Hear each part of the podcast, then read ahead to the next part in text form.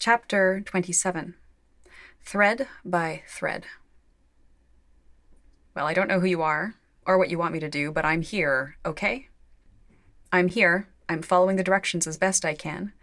I read the classified ads now like they're all meant for me. I decipher codes as if they make sense. All I need now is a tinfoil hat and a camper van, and then I'll be all set. I'm watching. Happy now? I'm here. I'm watching.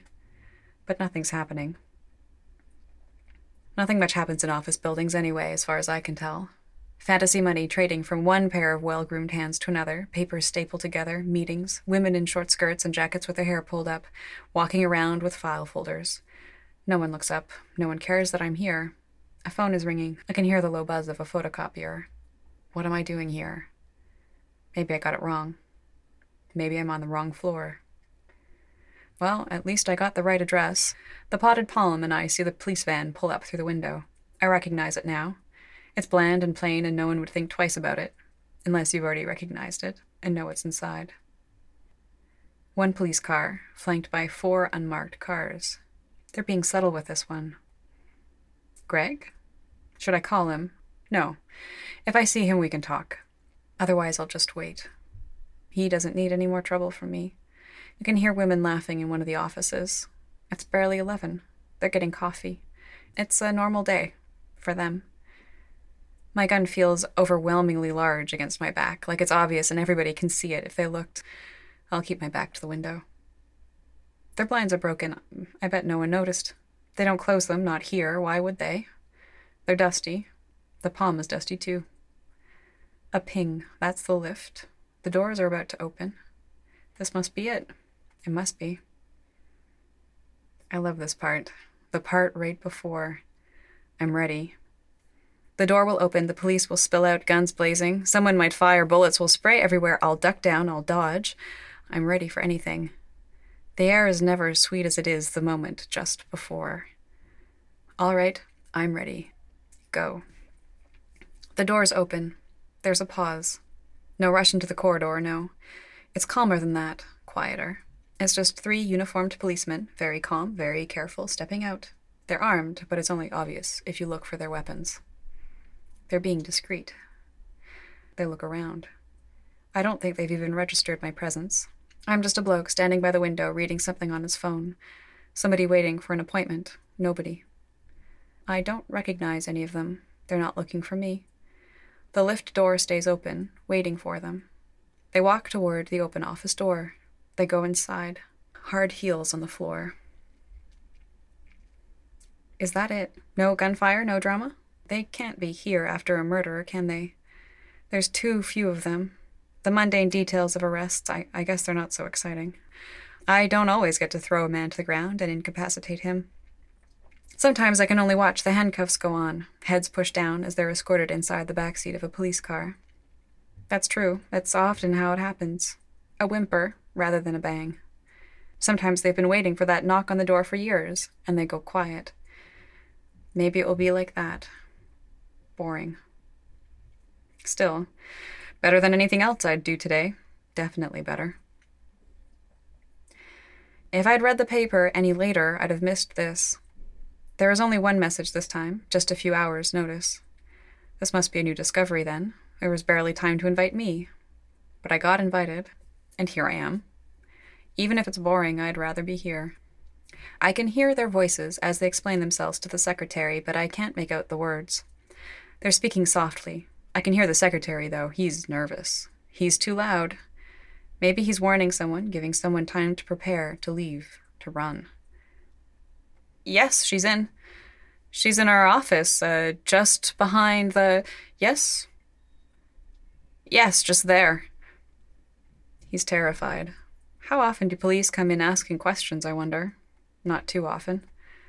Maybe he noticed that they're all armed, like I did, his eyes going straight to the holsters, like me.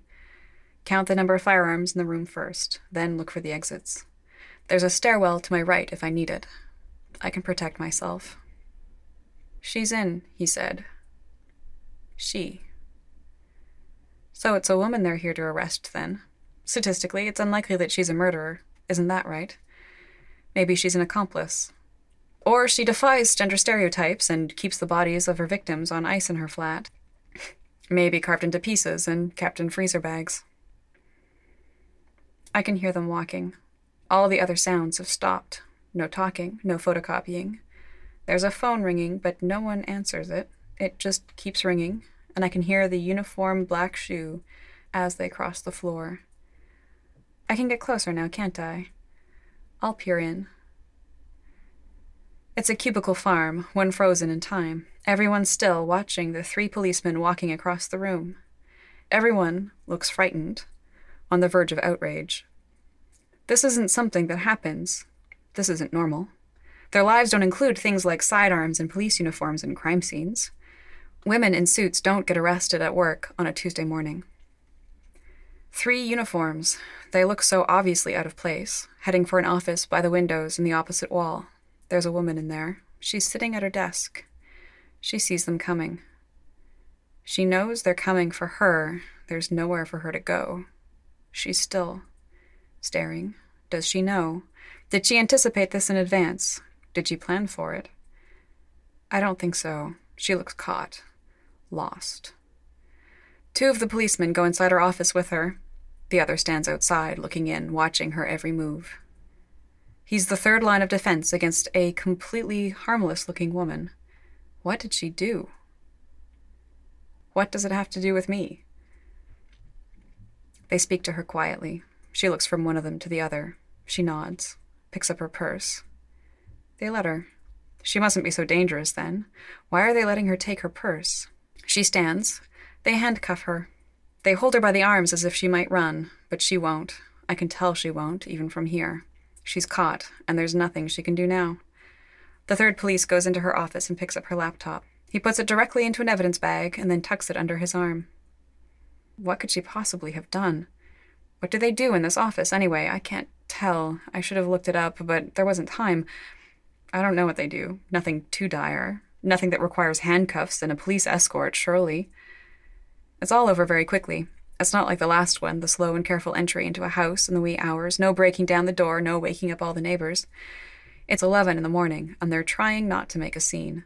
They're just going to walk out of here as casual as possible without telling anyone anything. The woman is flanked by policemen holding onto her. The third man walks behind them with her laptop. They're acting like they're protecting her, or protecting the rest of us from her. Why? She's not resisting. She's not struggling. She's doing what she's told. The rest of the office is silent, gobsmacked. A phone rings and then stops. Everyone is staring. She'll pass right by me. I'm just standing here, my phone in my hand, by the door as if I belong here. Maybe I'm a client or a new hire.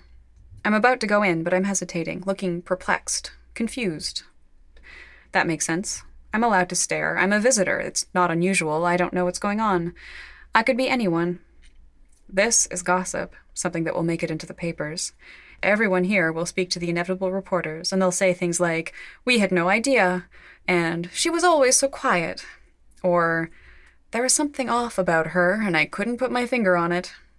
They'll sit in front of the telly waiting to see what she did. I'll probably do the same. She's in her mid 30s. She's pretty. Wait.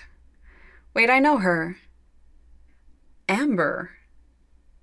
Amber, the nursery school teacher. I took her out. We went to see a terrible movie and she cried. She was sweet, and I kissed her. Just once. That was shortly after Sherlock died. What's she doing here? She looks different, more severe somehow. Well, she's in handcuffs now. That's probably something to do with it. I can't imagine a shy smile on her face now. She's like a different person. Someone invited me here to witness her arrest. I've forgotten how to look like a bystander. Amber! Why do I bother saying it? It's not her name. Of course it's not. She wasn't actually interested in me. She was paid to go out with me, to flirt with me. Jesus. She sees me. She narrows her eyes at me. She recognizes me. She's angry. So angry, I think she might break loose of the police. You, she says. Such venom. Why? I, I didn't have anything to do with this. Nothing at all. You're cruel, she says to me, loud enough for everyone to hear it. The police look at me, but their faces are impassive. Both of you! Both of who? What? There's a moment when I could ask, She's so close I could reach out and touch her, like I did once. Her face is contorted into an expression I thought it never could. She seemed so sweet. She volunteers. She loves animals. She's shy. Well, maybe not. I'm stunned into silence. What does it mean that Moriarty sent a woman to spy on me? I don't have time to ask. They drag her into the lift, the door shuts, and they're gone. Amber. I wonder what her real name is. Jesus. Sherlock died. We buried him, and Moriarty still wanted to know what I was up to. Why would he do that? Why am I interesting to him? I'm not interesting at all. I'm really not. I wasn't interesting then. I was only in mourning. I was confused. I was lost. I suppose I still am. What did he want from me? Confirmation? He must have sent her to me, someone to report back about me. Why? Why would he want to do that? It was never me he was interested in, only Sherlock. Sherlock was interesting. I was just a means to an end. I know that. Why would he waste time with me? Did he not believe it? He didn't see Sherlock die, like I did. Because he didn't see it, he wanted to live vicariously through my grief. Is that it? There weren't enough pictures in the paper. He didn't get to see his face covered in blood, his broken head. That was an honor reserved just for me, a private performance. Thanks a lot, Sherlock. The funeral wasn't enough. I'm sure Moriarty had his spies there too. Maybe that was it. He sent Amber to me, instructed her to act sweet, kind, be pretty, because I would fall for that, of course. And then I could tell her all of my deepest secrets. I could cry and tell her about how Sherlock died, about what he looked like, about what he said to me. That must be it. He would have enjoyed hearing about that, about the fact that he had no pulse by the time I got to him, but he was still warm. He was already dead, and I wished I was too. Is that what he wanted to hear? The bastard. The fucking bastard. I didn't tell her anything. I didn't tell anyone anything. It's none of their business, is it? I kissed her and then I walked away. I left her there in front of her flat. So I won in the end. I won. Fuck you, Moriarty. Was it even her flat we stood in front of? If I had gone with her, thinking we'd have a few drinks and get into her bed, would I have ended up with a Semtex strapped to my chest again? Did I dodge death that time without knowing it? Who wants me to know about Amber? Who would go out of their way to show how many parts of my life are false? What's next? Mary? Is someone going to show me the other side of that curtain, too? Who is so cruel? That's it. I need to find out. I need to. I need to get out of here. The lift smells like lemons and chlorine. They're probably pushing Amber into police car now, shutting the door. They'd have to put those handcuffs on so tight. She has tiny little wrists. Maybe the press have arrived by now. I don't want my face on television. Things are awkward enough right now with Mary. She doesn't want to talk to me anymore. She'd probably kill me for getting involved with something like this. Who sent me here?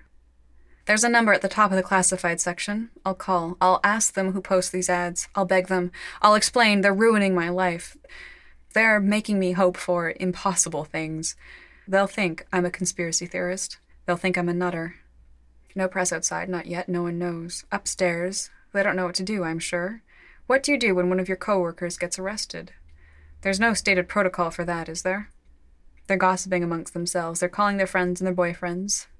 No more work will get done there today. There's a small coffee shop down the street. I can hide there. Is my neighbor with me? I don't see him, but he must be. He's my security detail. Surely he'd have followed me to another arrest. Surely. Or I slipped past him this time. Too bad. I'd ask him instead of pretending not to know anything. He must know. Who's sending me around London to watch arrests?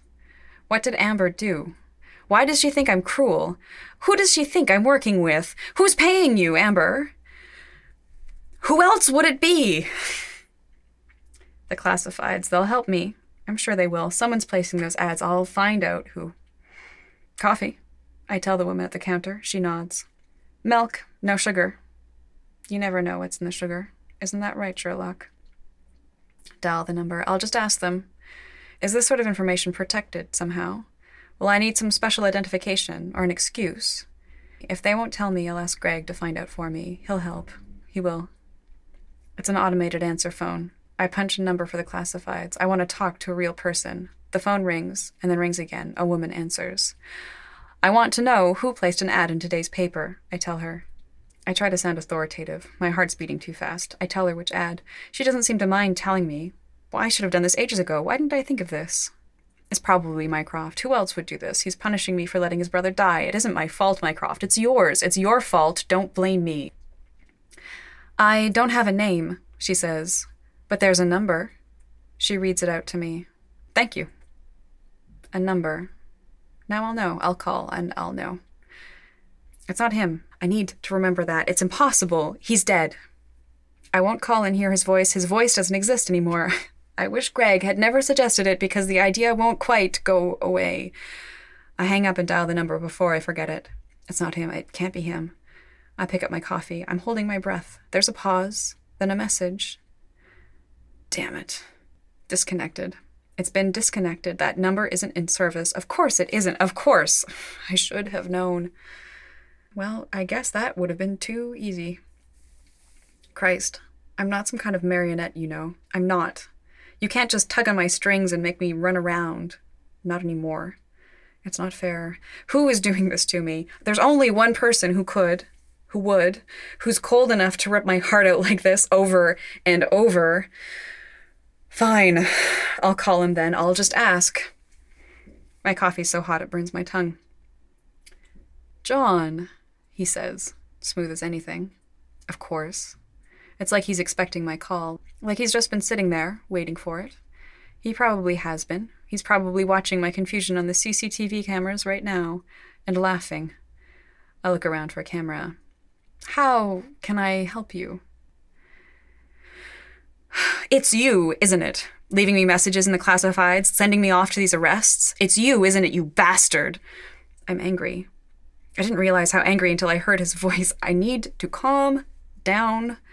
I hate feeling manipulated. He's pulling my life apart thread by thread. This isn't fair. This isn't right. I'm just a private citizen now. I'm not Sherlock's flatmate. I'm not Sherlock's friend. I'm just no one. It must be you. Why are you doing this? What did Amber do? Why was she spying on me? Why did you want me to see this? Was Moriarty monitoring me for fun, or was it you? Did you hire her to spy on me? Slow down, John, he says. Where are you? He must know.